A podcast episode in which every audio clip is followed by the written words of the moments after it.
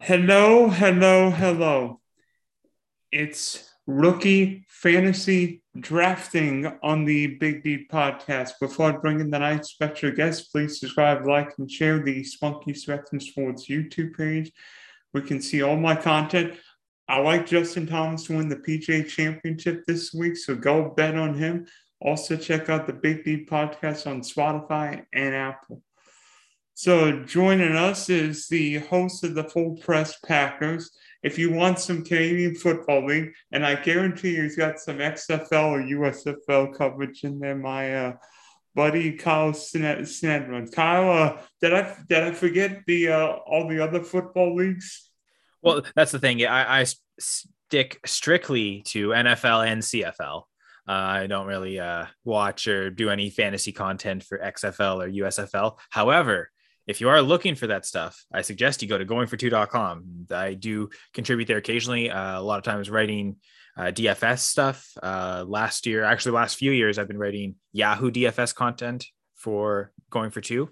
I know there's that that's a, a platform that doesn't get a lot of exposure to. So I kind of like to kind of, you know, just put that out there and, and know if anyone's looking for that platform and, and trying to find find just uh, some content about the weekly Yahoo DFS uh, contest, and feel free to check out uh, the articles on goingfor2.com during the season.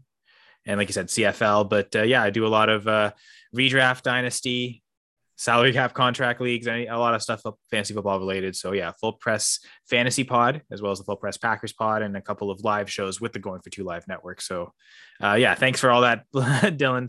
Time for letting me know everything, and uh, thanks for having me on. I always enjoy talking with you.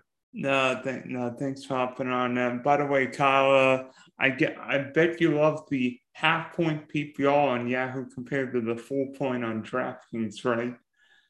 I mean, I like really annoys us when we want to use Christian McCaffrey or Alvin Kamara. Uh, that's true. I, yeah, it does seem like that they're the, the the top end prices for for those pass catching backs tend to not be too extreme. Although when when's you know Derrick Henry's price last year early in the season got quite uh, inflated. And uh, to me, you know, I'd rather half or full than zero PPR. That's for sure. Uh, but outside of having some form of PPR, I, I can take and be really happy and content with all sorts of different scoring settings. And that's kind of what I love about football. And a lot of like the flavor of talking rookie drafts is uh, for myself is just how many of the these rookie drafts I, I personally did were just so different in terms of league size, uh, set scoring settings, even just roster requirements. So uh, that's part of the fun puzzle of fantasy football that we get to play. Yeah, so Kyle, you all like you've been, you've done more rookie drafts than than most anybody I've known. Like, how many rookie drafts have you done? Lifetime, or just this no, year? No, in the last couple weeks since the draft. okay.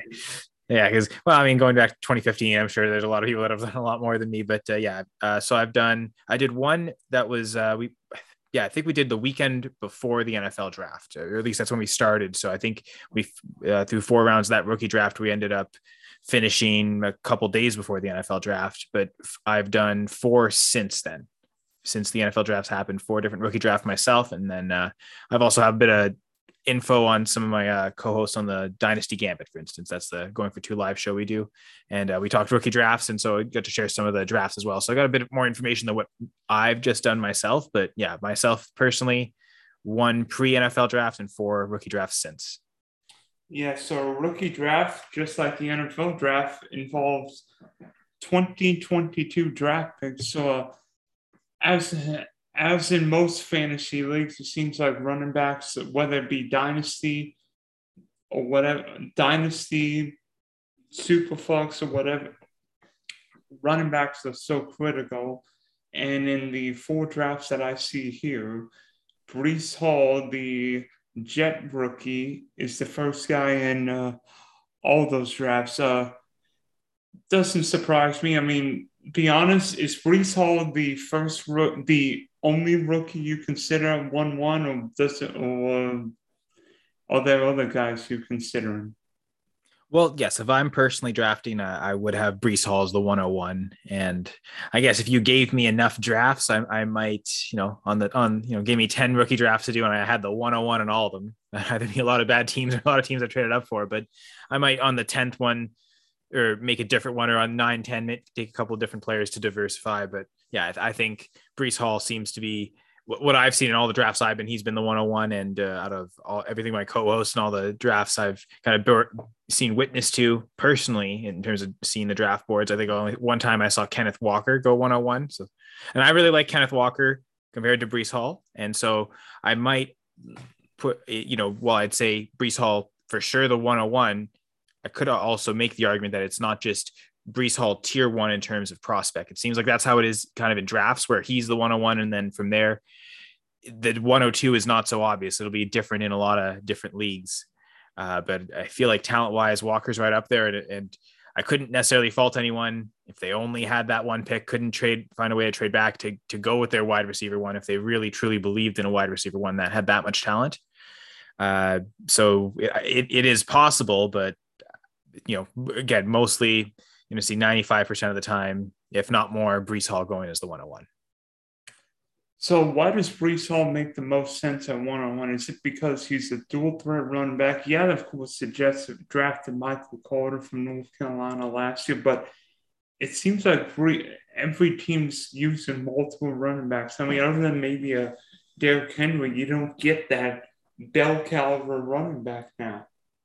Yeah, certainly none of these guys seems like they're going to offer that immediately, but all well, especially specifically Hall and Kenneth Walker both have the potential to maybe do, do something like that. And I, th- I, think with Hall, it's the production. And it, you looked, I looked at, I think it was about uh, 30 or so running backs, some a lot of which were drafted here, some went undrafted, and out of all of them, even the guys, even Pierre Strong at, at smart, a small school North Dakota State, where he could just rack up the yards against poor defenses. Breece Hall had the most scrimmage yards per season of this entire class. And there's a lot of really productive players like Isaiah Spiller, for instance, but Hall kind of trumped everyone just purely on a production basis. And that was in part due to what you said earlier, Dylan, about the pass catching role. So, you know, scrimmage yards, I think is important. That's why I look at, I specifically said that because the combination of not only his efficiency on the ground, but how much of a threat he was is catching the football.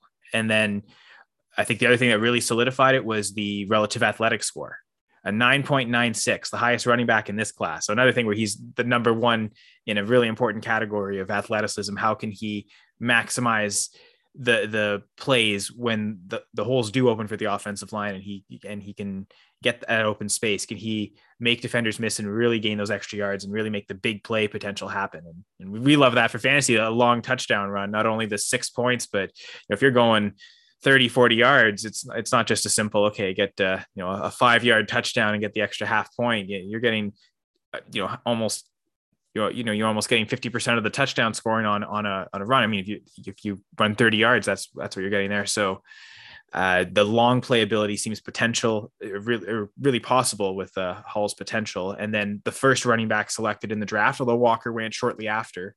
And Walker had pretty good, uh, certainly the, the athletic score, 9.23, I believe. It was uh, still in the top 10 of this class, but not quite to where Hall was. And then you can argue like better landing spot, Jets, Seahawks. If you argue in either direction, I don't think either stands out as that much better. Uh, so then it really all comes down to you know what you know tape wise what do you see in these players who do you think do you think one is clearly better than the other and I had actually Walker ranked ranked one in this class and Breece Hall ranked third and pretty close score and then kind of a little bit of a tier gap after Hall to to the next uh, group of guys but uh, so even though my initial evaluation said Walker everything else points towards Hall so I think it kind of makes it the obvious 101 or at least RB one, and then because there's no obvious wide receiver one, it kind of also then naturally lends to Hall being the the rookie 101. And like you said, running backs go high in fantasy drafts and rookie drafts especially is, is, is, especially if, if there's not a large group of, of running backs that you really want to take in the first round. I'd argue there's only two running backs worthy of being top 12 picks and that is hall and walker which also pushes them up to not just be top 12 picks but top five picks in most rookie drafts, and in some cases, 101, 102 in rookie drafts. Does Kenneth Walker's lack of, a lack of receiving upside concern you? Because, I mean, yeah, he was a great run at Michigan State, but he really wasn't much of a receiver, unlike Hall, unlike uh, James Cook from Georgia. Yeah, there's quite a few. And I know uh, this is something to credit to Zach Reed from a podcast called The Dynasty Dummies, and he's kind of he did the study, and it, the threshold he was looking for was 20 receptions. And there's a, a, decent enough correlation between the running backs who hit 20 receptions at least once in college, one full season of 20 receptions or more. And it correlated to them be translating a lot of time to a, at least one 30 reception season in the NFL. So just kind of showing that it, it does you know it's a, it's a stepping stone to kind of get to where you need to in the NFL. And uh, Walker's best season last year at Michigan State, his only season at Michigan State, uh, 13 receptions. So he does miss that threshold.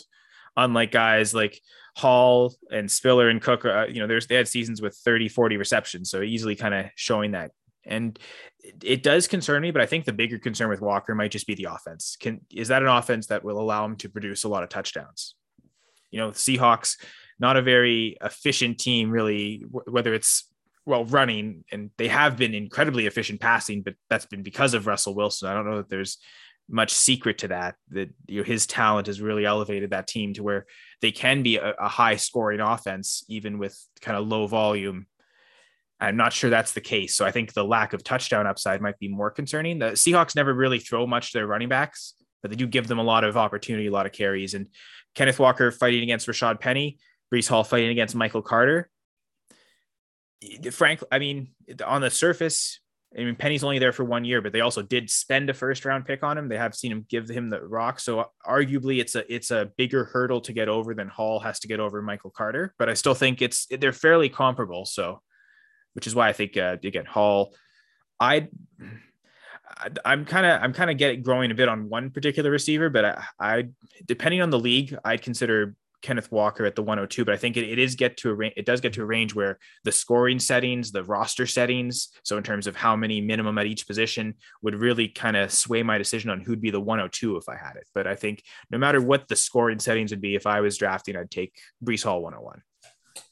Maybe the most intriguing running back in a in a rookie leagues could be uh, James Cook because to me, there's a lot I like, especially as receiver but A, Buffalo throws the ball. You've got so many mouths to feed. A, Josh Allen could run the ball himself for a touchdown. B, you've got Stefon Diggs, Gabriel Davis, Dawson Knox, and don't forget the said running back in the backfield who was a key target in Buffalo win the AFC East last year. Sorry, what other running back? I mean, I mean, uh, Singletary. You mean? Yeah, Dev, De, uh, Devin Single too. Yes. Yeah. Sorry. Yeah. I for some reason I thought you'd named him, but then I realized you hadn't named him. Oh yeah, that that's that's right. Yeah, I I have so many Singletary shares, and maybe that's almost skewing my my vision on Cook. But the truth is, like, I'm not seeing much of a difference between Cook and Rachaad White, and I, and before the draft, I had Rachaad White as my RB three, and I still have him as my RB three. But you know, Rachaad White getting third round draft capital, I think it was a top 100 pick, I believe, but I think it was in the in the 90s. Uh, I don't think it was a comp pick, but the Buccaneers drafting at the end of the third, uh, and and so I wouldn't consider him in the top 12, but I also then wouldn't consider James Cook because I still like Cook better. Everything profile wise kind of leans towards White. I mean, receiving numbers, I think they both had a 40 catch season in college. So while that's Cook's best skill set, that's also arguably White's best skill set. So that kind of neutralizes each other. Uh, White was m- far more productive, even if it was just one season. Uh, didn't really do much before last year with Arizona State, I believe it was, uh, but still got over a thousand scrimmage yards uh, and it really showed that like he he was the capable of handling the workload on the ground often and leads to think okay maybe better chance of having the you know touches near the goal line and some good touchdown upside it's really what you know chasing and, and I, I i more hesitant with that with Cook. And then the relative athletic score, Rachaad White, his re- relative athletic score was almost as impressive as Breece Hall. I believe it was the second highest in the class at uh, nine eight. I think it was a nine eight seven. It was something along that nature, and, it, and you know the uh, RAS is measured zero to ten. Uh, so yeah, a lot of things and scream towards White. And I was not, I didn't have really great tape grades on either White or, or or James Cook. I know contact balance is a big thing I look for. Again, I'm looking for goal line backs, touchdown upside. So the, the way I sort of view it kind of hurt both of them. so it also means I can't also just rely on that tape. You can kind of look at the numbers and the metrics, kind of pointing all that. The only thing that that I've seen that puts Cook ahead of White is the draft capital. Second round for Cook, third round for White, and there I think is a, uh, I think it was a thirty or no, no, I think it was more than that. There was about a forty or fifty pick difference between the two. So that while significant, I also would argue maybe White's in the better situation. Not so much because Leonard Fournette's there that that probably hurts White, arguably more than Singletary hurts Cook, but it's I think the quarterback, and and this is dependent on Brady being there longer than maybe one year perhaps, but Brady more propensity to dump down to the running back, give your the running back a lot of reception opportunities, much more than Josh Allen. So that is the one thing that worries me is while I think the Bills would rather Josh Allen not run the ball as much, maybe not him not running the ball as much just means more rushing attempts for Singletary. They're just they're trying to get the ball out of his hands completely and just get him to hand the ball off as opposed to okay, dump down, but you know, if, if they give him the chance to dump the ball down, maybe he tries to hold it and go deep or just run and take off himself. And those that competitive tendency just takes over. So I, I don't know, maybe I'm drawing too much of a narrative, but I, I still have White ahead of Cook. And while I think even like, you know, even at, at the 201, 201, 202, anywhere in that range. And I mean, I, I did spend the 202 on White in one draft I'm looking at right now. So uh, 14 team league though. So that would, would have been the 16th overall pick. And that's kind of where I've, I've gotten three shares of Rachaad White. And so me having him at RB3, because one thing I've seen in drafts is James Cook, to your credit, Dylan, does seem to be the running back, the third running back popping into the first round, and the RB3 going off the, in a lot of boards, but it's not always the case. And frankly, it's not always, it's rarely ever Rachaad White. I've seen other guys. I've seen drafts where Tyler Allgeier is the RB3, somewhere Dameon Pierce is the RB3. I so, Spiller. Yeah, that's right. Isaiah Spiller, especially pre-draft, that would have been uh, really common to see. I don't know if I've seen that post-draft yet, but I, that wouldn't shock me. But I still have Rachaad White as the RB three, and I've been getting him. I've gotten three shares of him through my five rookie drafts. One was before the NFL draft, but I still got him at the 16th overall pick there, and it's been that range, 16 to 18, and that's where I'd prefer to target Rachaad White, James Cook, and all that second tier of running backs. That I think between Hall and Walker, I'd have a, a, big group of wide receivers, and then you know, especially in superflex, would definitely have Kenny Pickett in that uh, tier as well. Even in single quarterback, I'd probably still you know default to Cook and, and White and a couple other running backs ahead of Pickett, but it, it that'd be tempting just because he is really the only one that that really got the draft capital to make kind of seem that he's going to be the guy. So you mentioned Kenny Pickett and one quarterback taken in the first round of last month's draft in Vegas, that being Pitt's Kenny Pickett, who gets to stay home with the Pittsburgh Steelers. But uh, does that mean that Kenny Pickett is automatically the top rookie quarterback in fantasy option because you've got Malik Willis with the Tennessee Titans? I'm trying to think who is the quarterback. So uh, Desmond the, Ridder. Desmond Ridder with the Atlanta Falcons. And I'm um, trying to think of the Ole Miss quarterback at the top. Matt Corral. Matt Corral with uh, the Carolina Panthers. Does that mean is Kenny Pickett still the top quarterback, rookie rookie quarterback in fantasy leagues, or one of the other guys potentially? Because to me, I'm hearing more and more rumors about how the Tennessee Titan players are unhappy with Ryan Tannehill.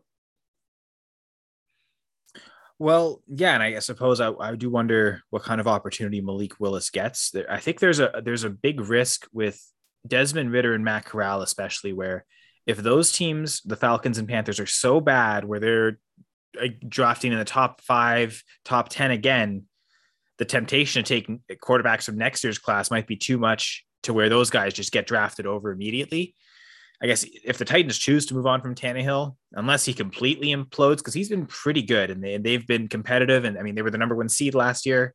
And while a less than desirable playoff performance, he, yeah, the three interceptions are really bad, but Tannehill still made some plays in that game. The, the one touchdown throw to AJ Brown, perfectly uh, on time, on the spot. Great catch by Brown to to make it, but that was literally right to his hands, perfectly in stride. So great timing, great accuracy, and I think it was the only touchdown pass thrown in that game. So uh, Joe Burrow didn't throw any touchdowns in that game, but I mean the team still won, so that was obviously what mattered there. But uh, you know, Tannehill still showed some things, and to at least think that they're not going to be awful. Like they're the Titans aren't going to be drafting the top five, top 10 next year in all likelihood.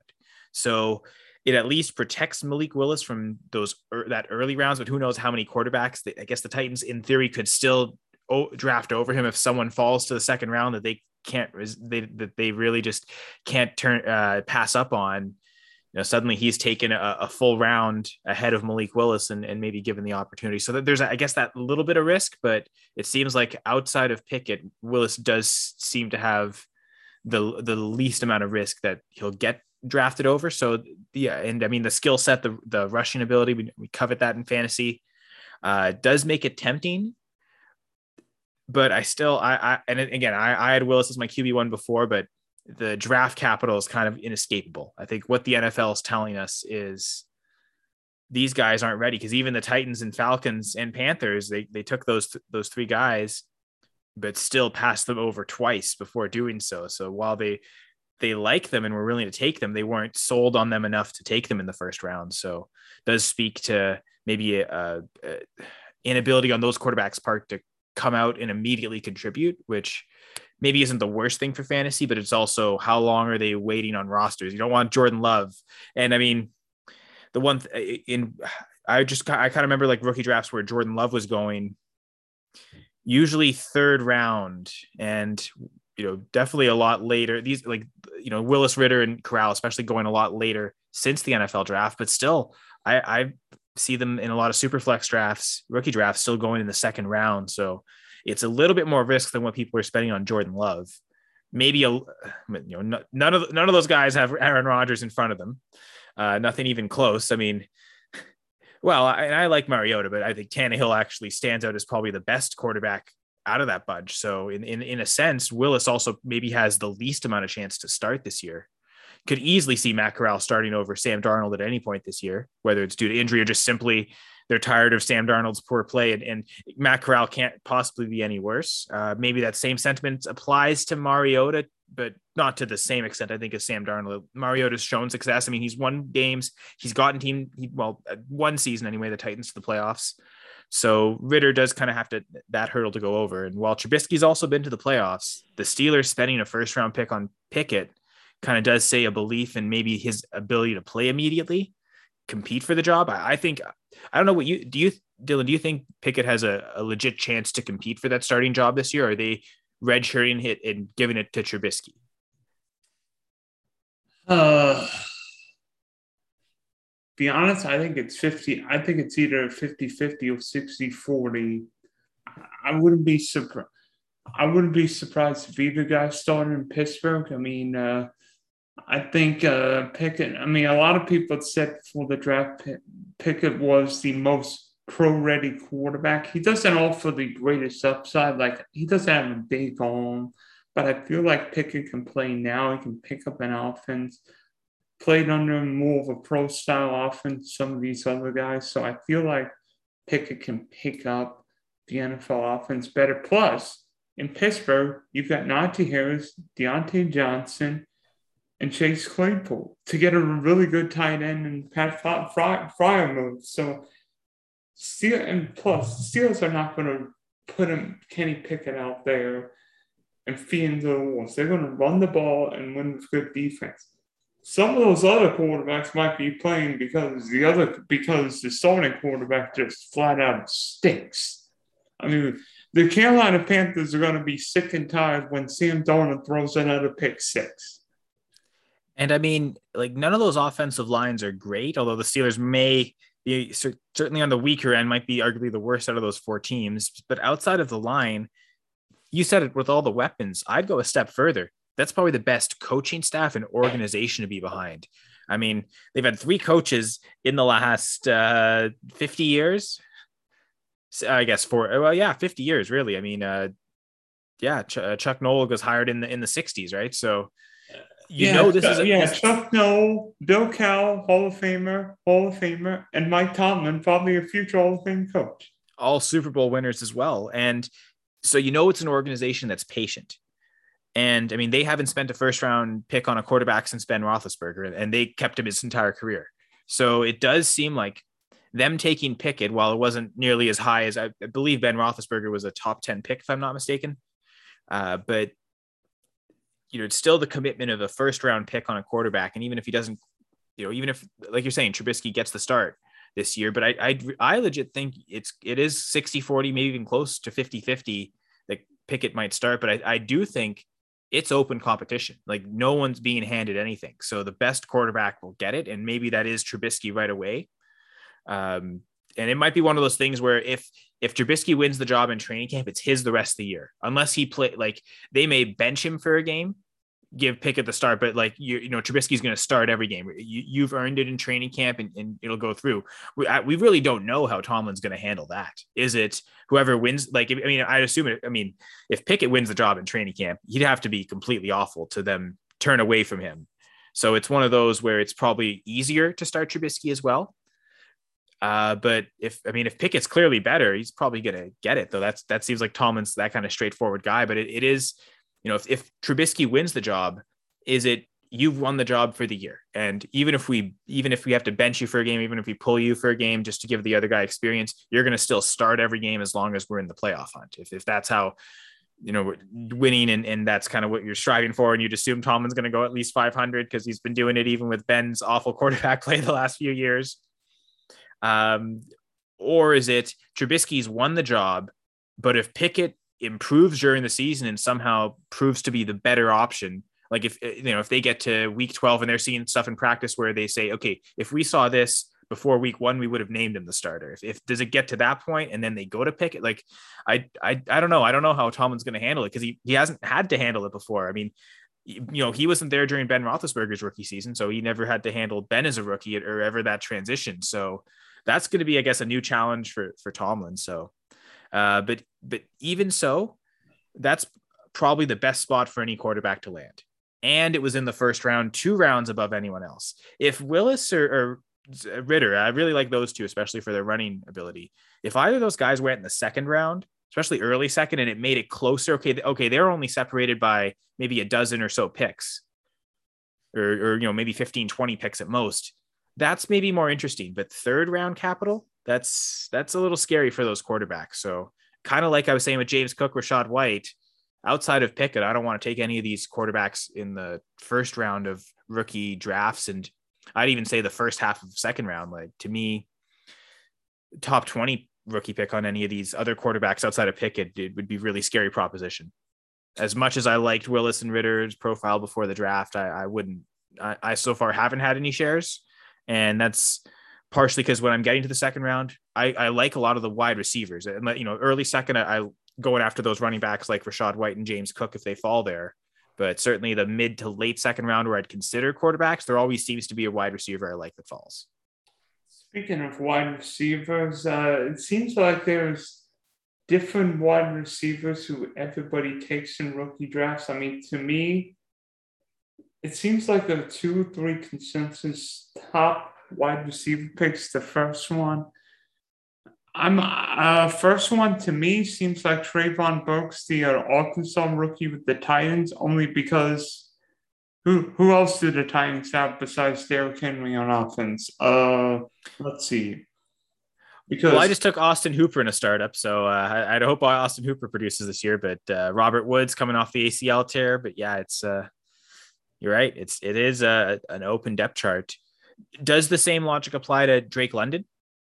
Because outside of Kyle Pitts, who could basically be Atlanta's Derrick Henry, uh, which which almost makes me vomit to say that. I shouldn't like Derrick Henry's done so much in the NFL. Kyle Pitts should not be compared to him. But that idea that like the identity weapon, I don't know. I think Drake London's opportunity is wide open. But to me, I've got those two as uh, one, two at wide receiver, and they'd be the only two receivers I'd consider taking over Kenneth Walker.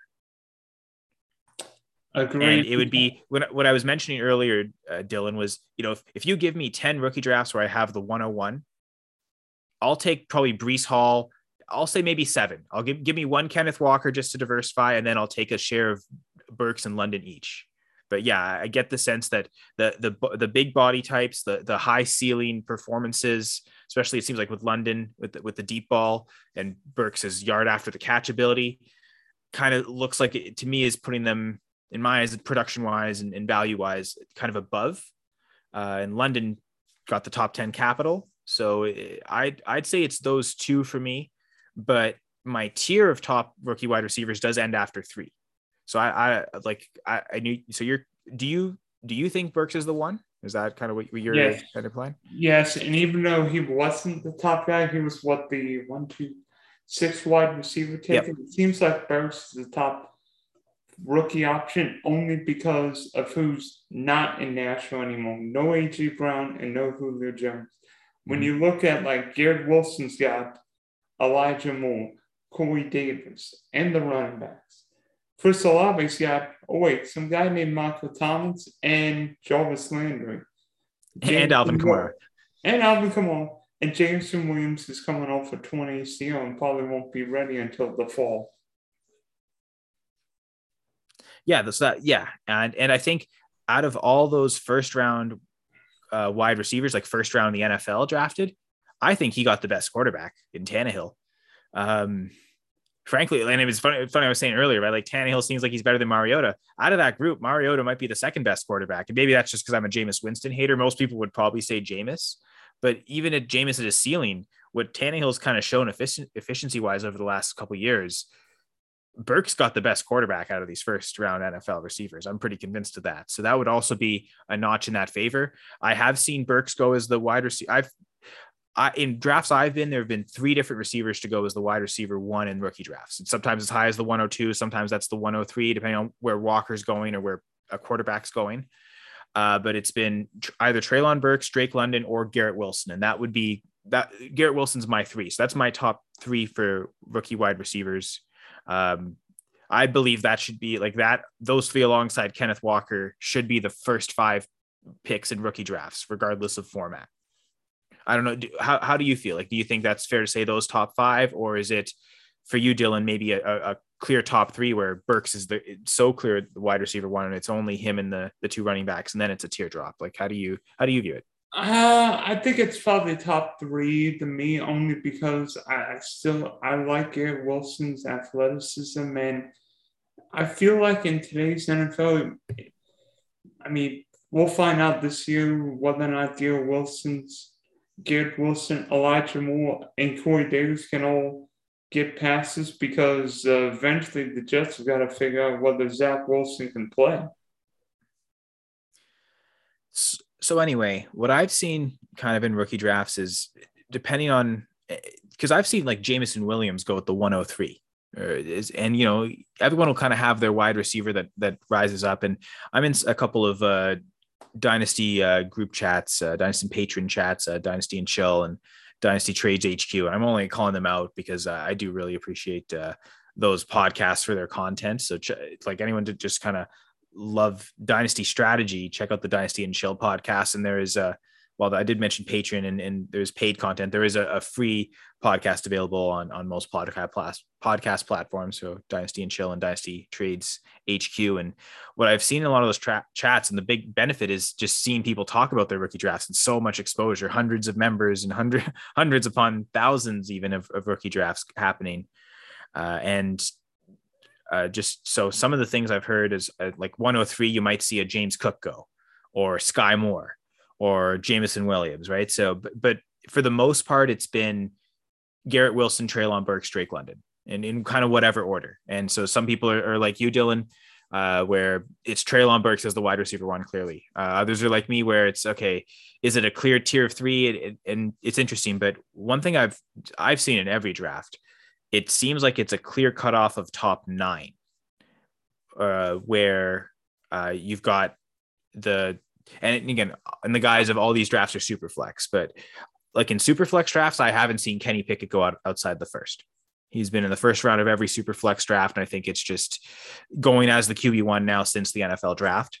And of course, the two running backs, Breece Hall, Kenneth Walker. You also do have James Cook, like like you were saying that the uh, you know your positive love for him is shared by a lot in the community, and and he seems to be the the only other running back I've seen go in the first round since the NFL draft. Again, you might have a few like a, again a Dameon Pierce, Tyler Allgeier, Rachaad White, Isaiah Spiller is an RB three in the class, but you know it's because Cook's falling and those guys are going early second more than anything. But Cook seems to be the one that might rise. So you've you've got maybe four players there that are, are going in the first, but certainly Hall, Walker, and Pickett. And then after that, you've got uh, about nine wide receivers that I think should all be worthy of being in the first round. We've already mentioned uh, quite a few of those names, but uh, again, Drake London, Garrett Wilson, Treylon Burks, Jameson Williams, Chris Olave. I already referenced Skyy Moore, but also the other first round NFL wide receiver that I know we don't like as much, but because that first round capital is still seen a lot of times go in the first round. Jahan Dotson, you have Christian Watson as well, George Pickens. But that cutoff after Skyy Moore, it seems like those are the clear nine. So again, it would be the Hall Walker, Pickett, and then uh, from there, six wide receivers, and that's again Wilson, Burks, London, Williams, Olave, and Skyy Moore. Like I've all nine of those players I've seen go in the first round of every draft, and then again you'll have a, a Watson, Pickens, Dotson, any of those guys rise up into the end of the first round. James Cook, again maybe a running back, but uh, it's a lot of wide receivers in the first round. I got to say, more than half of the first rounds of rookie drafts usually tend to be wide receivers, and even in the second round, it gets to be a lot there. And I think it's it, they go fast and heavy. And I think that my approach to a lot of rookie drafts I've been is, uh, you know, that those ranges first and second round, and you know, unless you've got the the pocket tier where you can get the running back at the right spot. So Rachaad White in the early to mid second, James Cook in the early second, or if you have a 101, 102 and get Hall and Walker,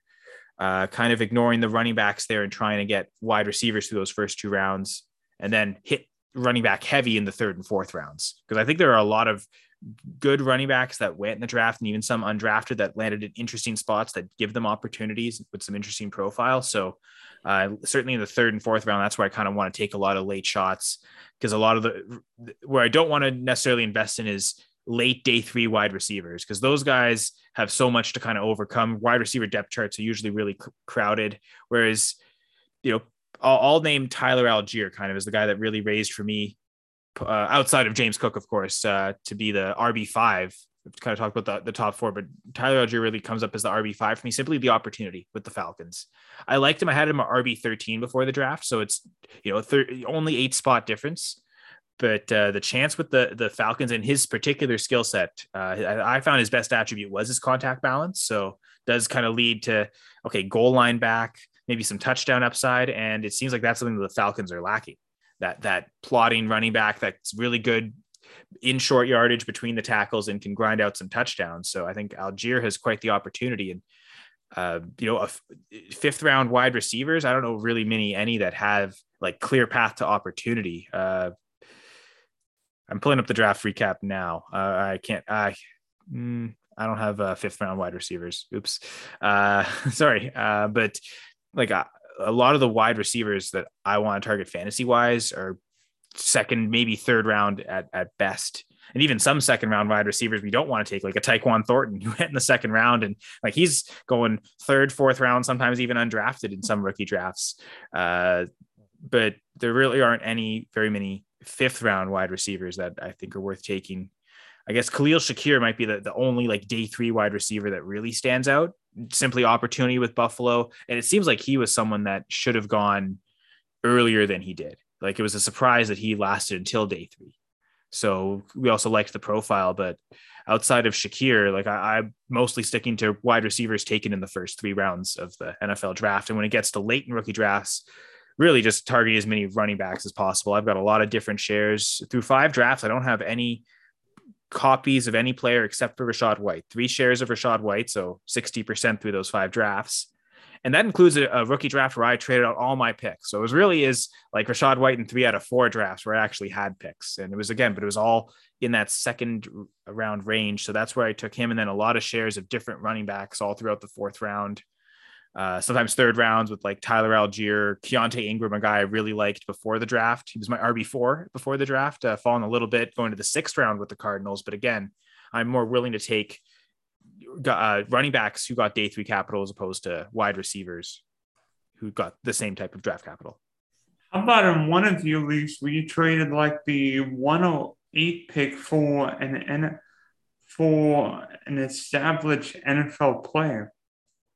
Yeah, uh, I've done this in a few drafts actually, where I've traded out picks. Uh, one in which the rookie draft hasn't happened yet, so still have no idea what those picks are going to be, but just kind of wanted to bail out. But for something, uh, this happened during the draft, and it's a salary cap contract league, so there's also a little bit of an extra wrinkle to this trade that does work in my favor. Uh, that does help me kind of moving forward. But uh, essentially, at the 108.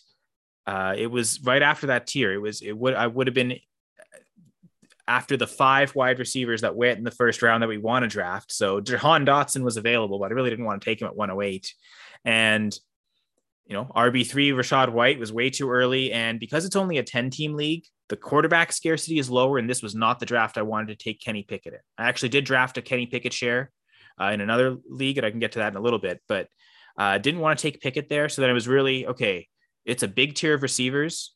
Uh, there's really four guys I wanted to take, but I also had the 202. So I knew probably a good chance I get one of those guys anyway. So do I want to double up and take at that point it would, you know, debating between Skyy Moore and Christian Watson, but I would have gone Christian Watson, honestly. Even though now I'm seeing Skyy Moore go ahead of Christian Watson almost every draft and probably would kind of make me change my mind a little bit, just seeing how often and like almost unanimously Skyy Moore going in the first round. But I didn't really want to take Watson there. I felt like I could get, I could maximize that pick more to try and, and go for it. And, and, but still not just get a player again, salary cap contract league that was on an expire, ex, expiring contract and just get a one year rental. But uh, someone was willing to sell me Darnell Mooney, two years left as opposed to a four year rookie contract. But uh, the caveat is Darnell Mooney's salary is actually really low, uh, lower than what the 108 would be. The 108 is making about five million per year, whereas so and uh, Darnell Mooney, uh, I think it's uh, 3.1 million, so a two million dollar in cap savings, uh, which over a 182 million dollar salary cap isn't much, but again, anything that kind of leads in that direction of saving money helps. And so going from the 108, I, I gave up the 108, got Mooney back. I also got a fourth round pick, the 409 inconsequential. Just kind of th- throw in just to say I didn't give the pickup straight up for Mooney, but it's again rookie contracts, and even if the player doesn't uh, pan out, it's it was Hassan Haskins I ended up taking at 409, by the way. Uh, so you know, if Derrick Henry gets hurt, maybe there's an insurance backup there, maybe he's the third guy, but you know, take a shot, right? That's that's what I'm saying. Like fourth round, uh, it was I had a, a list of running backs I wanted at the end of the fourth, and just kind of where my rankings fell he was the guy I took. Ty, Ch- uh, Ty Chandler from the Vikings was also there, but went Haskins. But anyway, trading away Mooney, saw the draft keep going. And at 202, Christian Watson was still there. So I got the guy I was going to take one at 108 anyway. So I felt kind of okay. I, I, I felt like I really did maximize the pick instead of just take Watson. You know, I might have got Christian Watson and Jahan Dotson and double up on two rookie wide receivers. But even though I only get two years of Mooney, the little bit less on the contract does help me going into the free agency auction I also have Justin Fields in this league, so the stack, if they if they work out and they produce well, well the stack will be nice to kind of help with the added ceiling. But just kind of getting a player that I think is already shown to be better, even if it's only a two year contract. I still have a chance to maybe extend him after those two years and if I can get it relatively cheap. It might not be so bad and, and could maybe control him further than those two years. But I know that at least not just a one year rental. So the context, the trade, while the contract length isn't as good, the contract, the salary amount is better. So kind of makes up for it there. Yeah, and in a league when you're trying to save every nickel and penny, it helps when you get a number one receiver, albeit with a crappy roster, though. I mean, I mean, that, that, to be fair, my team is not that great either. But one of the advantages I do have going into this free agency period is uh, right now I have the second amount most of cap space, and the person I traded with at the 108 that does now have to eat a little bit more salary with the James Cook, he's the one that has the most. And so, uh, you know, he'd be the one I'm kind of directly competing against. So, especially any dollar I can send towards him and save off mine almost counts double in that sense. So, uh, that also knowing which particular manager I made that trade with also kind of helped me in, that way double, double, it double helps you. It's the game within the game within the game, right? It's part of the again the fun puzzle of fantasy football. There's always an edge to be had. So uh, thanks for hopping on, Kyle. Uh, I'm figuring out how to do these rookie drafts because I mean, it's fun to see what these young kids can do now and going forward because who knows? I mean, I'm sure there'd be, I'm sure the 2023 drafts just waiting for Bryce Young and CJ Stroud. And it also seems like a good group of running backs. Uh, but yeah, so so far through five rookie drafts, I've made one first round pick. So it's also showing that I'm just not, you know, if I've like again an example with that 108 where I traded it on the clock or I've traded out beforehand. And funny enough, as much as I didn't like this quarterback before the draft, that one that only first round pick I've made is Kenny Pickett. So uh, it was a league where it's funny. This is a league where there's two super flex spots as well as the one QB spot. So start up to three. And it felt like this is the league where quarterbacks are the most valuable out relative to all these other leagues I'm in. 12 teams. So, you know, the 14 team QB scarcity is there, but not quite like like something like seeing that this where you can start up to three. So to me, and I was sitting at the 106 and I actually kind of felt lucky Pickett fell. I, I, felt this was a league where I might see him go earlier. I did actually see him again, sometimes 103 uh, in one league I was in, he went 104. Uh, a good friend of mine who I really trust his opinion. And yeah, maybe he's a Steelers fan. I don't think there's much homerism in that pick. I think it was more process of it's super flex. There's no position scarcity anywhere else. Take the quarterback, the first round capital, kind of following that process. And I, I did in one league where I had the 106. Uh, again, because of the scoring settings, because in this case, the roster settings, the start up to three quarterbacks, to me, this was the league where I wanted Pickett. And that's why I was saying earlier in that other league with only 10 teams, much less QB scarcity at, even though it was later in the draft at 108, I still didn't want Pickett there. I would have definitely gone wide receiver where that's more of a scarce position. So it's also knowing again the scoring settings of each league, kind of how the board changes and what players you're targeting, what players you're aiming for. So uh, hopefully that helps with all the strategy, Dylan. I, I, really appreciate getting to talk about also lots of things, lots of different strategy, fantasy football fun, but especially talking with you. You're, you're so great and uh, really appreciate you having me on. No, thanks for hopping on.